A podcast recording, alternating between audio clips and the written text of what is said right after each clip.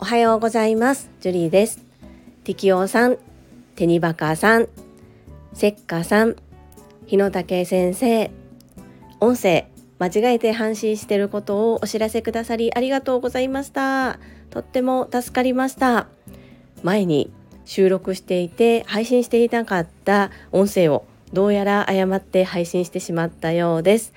しっかり聞いていただいてありがとうございます本日分今から配信させていただきますいつも聞いてくださり、そして間違いを教えてくださったこと感謝いたします。それでは本日の配信お聴きくださいませ。本当にありがとうございます。学んだことを職場で実践行動してみたら周りの対応が変わってきたというお話何度かさせていただいているんですが特に最近変わってきたなぁと思うことがあります。自分が変わることで周りが変わる。そして自分のものの見方考え方を変えるだけでこれだけ自分自身の気持ちも変わることができるんだということを実体験しております。今日はそのお話をアウトプットします。このチャンネルはボイシーパーソナリティを目指すジュリが家事育児仕事を通じての気づき工夫体験談をお届けしています。さて皆様素敵なクリスマス過ごされましたでしょうか？私は初めてと言っていいぐらいですかね。クリスマスのためにケーキを作りませんでした。理由はカロリーの高いものを家族が食べ過ぎてそしてお腹がいっぱいになってしまったのでケーキはまた後でいいやという話になったからです。ここのところはまた別の時にお話をさせていただこうかなと思います。私が家庭を持った時に決めたことそれは家族の誕生日ケーキとクリスマスケーキだけは必ず作ると決めています。もちろん。体調不良などで作れなかった時期もあるのですが。作れるにもかかわらず材料も全部準備していたにもかかわらず子供たちのお腹の様子で作らなかったっていうのは本当に初めての経験でこれもまた新たな思い出かなというふうに感じております。さて本題に入る前にご案内を3つさせてください。少し長くなりますがお付き合いくださいませ。1つ目私の唯一無二のメンターでいらっしゃる株式会社新規開拓代表取締役社長朝倉千恵子先生が新刊を発売されます。パチパチパチパチパチ。なんと41冊目の書籍です。41冊も世に本を送り出せるすごいことだなというふうに思います。発売日は2024年。1月22日。月曜日なのですがそれに先駆け。全国発売前のスペシャル企画。出版記念特別講演会が開催されます。パチパチパチパチ。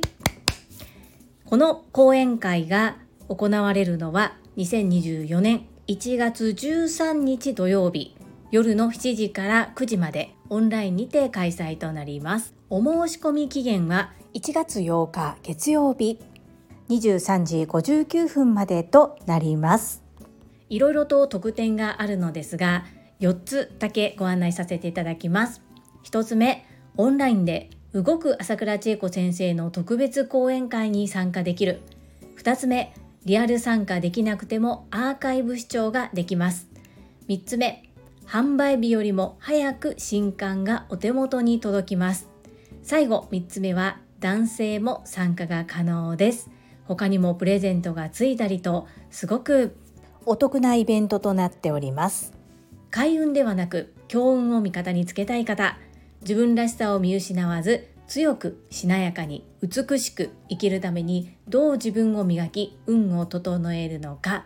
ぜひ3年という歳月をかけて生まれたこの書籍誕生秘話などが聞ける特別な講演会です。お申し込みサイトは概要欄とコミュニティに掲載のある URL からお願いいたします。ぜひ皆様のご参加お待ちしております。どうぞよろしくお願いいたします。2つ目超潜入リスペクトラボのご案内です。超潜入リスペクトラボというのは月に一度の配信で普段なかなかできないようなお仕事や経験をされている方のお話をリスペクトしながら聞かせていただきそれを2日連続で前編後編に分けてお届けする有料コンテンツです。配信後1週間は全編無料公開しております。本日が無料で聞ける最終日です。明日になると有料コンテンツメンバーシップ会員様のみが見れるサイトに移行します。ぜひこの機会に皆様聞いてみてください。どうぞよろしくお願い申し上げます。最後にこちらの番組では個人スポンサーさんを募集しております。ご自身の PR どなたかの応援何かの広告宣伝などにご活用いただけます。お申し込みサイト URL を概要欄に掲載しております。ぜひ覗いてみてください。どうぞよろしくお願い申し上げます。そんなこんなで本日のテーマ自分が変われば周りが変わるです。私はサラリーマン27年目のパラレルワーカーです。パラレルワーカーとは複数の業種の仕事をしている人のことを言います。個人の活動の主軸は2つ。お片付けのサポートとお料理教室です。サラリーマンのお仕事は月曜日から金曜日フルタイムで勤務をしております。この職場で私はちょうど2ヶ月ほど前にリレイアウトと言いまして職場のレイアウト変更がありました。その関係で席替えをしたのですが席替えした後私の隣に入社3年目の方が来ました。そして実質教育担当のような形で一緒に仕事を進めております。2ヶ月間隣で仕事をしてきてだいぶ変わったなぁと思うところが3点ございます。1つ目自分から話しかけてくれるようになったということ。2つ目わからないことをそのまま放置せずに質問確認してくれるようになったということ。最後3つ目は自分の意見も言えるようになったということです。まず1つ目の自分から話しかけるようになったというところです。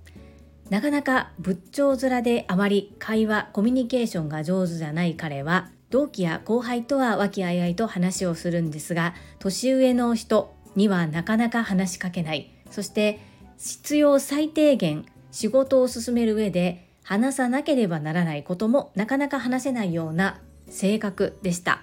ですがこちらから雑談ではなく積極的に確認や声かけをするようになると少しずつですがそれを真似するようになってきてくれています。電話対応の仕方も随分と変わりました。やっぱりただ知らないだけただやり方を教わっていないだけの部分もあったんだなというふうに感じております。2つ目のわからないことをわからないまま放置せず確認してくれるようになったという部分です。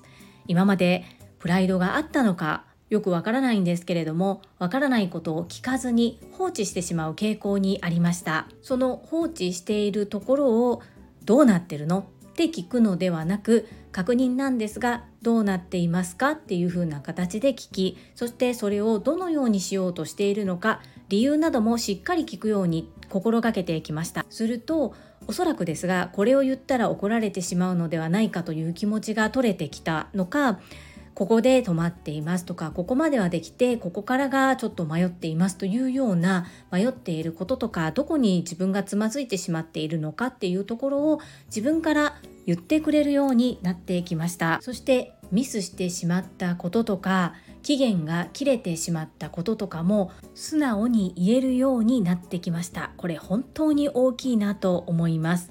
最後3つ目は自分の意見が言えるようになったというところです。何かにつまずいた時これからどうしたらいいのか聞いてきてくれる時にでは〇〇さんはどう思いますか？という聞き方を続けているとだんだん私が聞くよりも前に自分はこうしたいと思いますこうやろうと思いますっていうことを言ってくれるようになってきました。相手の話を聞く。これって本当に大切なことなんだなと思います。結構口下手でなかなか言葉が出ない方なんですができるだけ相手が話を全て伝えきるまではどんなに間が空いてもそういうことでしょ？こういうことでしょ？みたいな感じでこちらで要約して間髪入れずに話を展開していくようなことはできるだけしないようにしています。やはりやり方を学ぶっていうことは本当に大切なんだなと思います。そして人の話をたくさん聞くようになって困ったことも実は一つ出てきました。それは何かと言いますと上司が愚痴っぽくなったところです。延々と話を聞いている風を送っていますのでそうですよね。上司といえどもやっぱり人間です。嫌なことがあったり溜まっていることがあったら人に吐いてすっきりしたいこともありますよね。ということでそれ私に言ってもどないもできへんやんっていうようなことを当たられてしまうようなことも出てきていますがまあそれですっきりしてもらってパフォーマンスが上がるんだったらそれはそれでいいかというふうに受け止めるようにしています。私は私でそれをストレスとして受け止めずにいかに自分の機嫌は自分で取るのかどのようにその感情をコントロールするのか消化するのかそれもまた学びだなというふうに受け止めています。このように学んだことを実践行動する場があるということが本当に恵まれているなと思いまして職場に対して数年前までは不平不満ばかりだった自分がとっても恥ずかしいです。今は何が起こってもいろんなパターンを楽しみ実践行動をして実験してみています。インプットしたことをそのまま満足するのではなくアウトプットして実践行動することの大切さ改めて感じております。皆様の参考になれば幸いです。この配信が良かったなと思ってくださった方はいいねを継続して聞いてみたいなと思っていただけた方はチャンネル登録をよろしくお願いいたします。皆様からいただけるメッセージが私にとって宝物です。とっても励みになっておりますしものすごく嬉しいです。心より感謝申し上げます。ありがとうございます。コメントをいただけたり各種 SNS で拡散いただけると私とっても喜びます。どうぞよろしくお願い申し上げます。ここからはいただいたメッセージをご紹介いたします。第853回メリークリスマス。今あるものを大切にこちらにお寄せいただいたメッセージです。ゆふこれたかさんからです。ジュリアーノへ人生のターニングポイントっていくつかあると思ってておっちゃんにとっては1990年に本屋で NHK の韓国語テキストを買ったことで人生変わったと思ってんねん。まさか韓国人と結婚するとは当時1ミリも思わへんかったし韓国語が少し話せるからこそジュリアーノと友達になれたような気もするしな。これたかのメッセージありがとうございます。そうですよね。私もまさか自分が韓国語を学ぶことになるなんてです。本当にバックパッカー一人旅でラオスに行かなければそしてラオスでミンジョンに出会わなければ今の私はありません。そして本当に韓国語つながりでこれたかのとよくこう会話って言いますかね。 Voicy で出会ったんですけれどもいつからの仲ですかなんて聞かれることもあるんですが はい。朝倉先生の Voicy で出会って初めて知り合ったというね感じですよね。お互い朝倉千恵子先生のコアファンかつ韓国つながりで住んでいるのも関西近場ということでね。何かと共通点の多いこれたかのですけれども本当に不思議ですよね。どこで何が起こるかわからないなというふうに改めて思います。はい。メッセージご紹介いたしました。ありがとうございます。最後に2つお知らせをさせてください。1つ目タレントのエンタメ忍者みやゆうさんの公式 YouTube チャンネルにて私の主催するお料理教室ジェリービーンズキッチンのオンラインレッスンの模様が公開されております。動画は約10分程度で授業紹介自己紹介もご覧いただける内容となっております。概要欄にリンクを貼らせていただきますのでぜひご覧くださいませ。2つ目100人チャレンジャー in 宝塚という YouTube チャンネルにて42人目でご紹介をいただきました。こちらは私がなぜパラレルワーカーという働き方をしているのかということがわかる約7分程度の動画となっております。概要欄にリンクを貼らせていただきますので、ぜひご覧くださいませ。どうぞよろしくお願い申し上げます。